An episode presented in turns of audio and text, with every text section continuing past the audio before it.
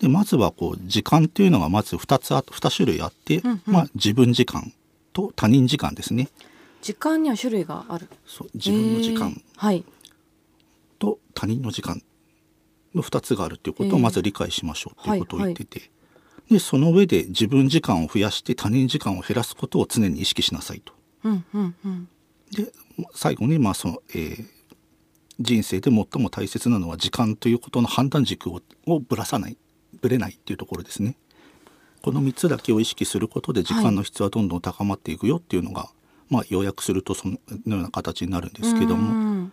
じゃあ自分時間って何なの？他人時間って何なのっていうところなんですけども、まあ自分時間っていうのはまあ文字通りまあ好きな仕事であったりとか、うんうん。自分のやりたいこととかあと趣味とか気の合う仲間とかとの飲み会とか、まあ、自分主体でこうしたいな、うん使ってる時楽しいなとか充実感があるなっていうのが自分時間、うんうんでもう一つの他人時間っていうのがまあやらされ仕事であったりとか、はい。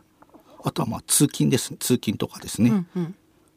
あとはまあ不要な電話とかメールとかの対応。要は他人に奪われ奪奪われちゃう時間っていうんですかね。意図しないうん。過ごし方をしてしまってる時間みたいな。そうですね、うんそういうのを総じて他人時間と言っててまあイメージしてみれば自分時間を増やせばあの当然充実もしますし、はい。他人の時間を減らすってことはそのまま自分の時間を減らすあ自分の時間を増やすですね、うんうんうん。ことにもつながるのでそうすると充実感も増す。質が高まるので人生も楽しくなっていくんじゃないかなっていうところですね。ん。なるほど。じゃあまあ今時間っていうのをこう無意識にしてしまってる人まず自分時間と他人時間をこう分けて。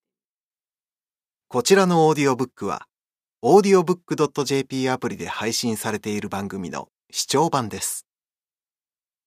全編をお聞きになりたい方は、audiobook.jp アプリをご利用ください。スマートフォンから App Store か Google Play で audiobook と検索し、audiobook 耳で楽しむ読書アプリをインストールしてご視聴ください。